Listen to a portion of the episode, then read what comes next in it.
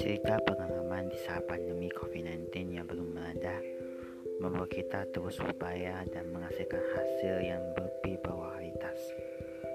Meski pandemi yang terus melanda ibu kota, namun kesediaan podcast ini menjadi sebuah cerita jalan untuk kita semua.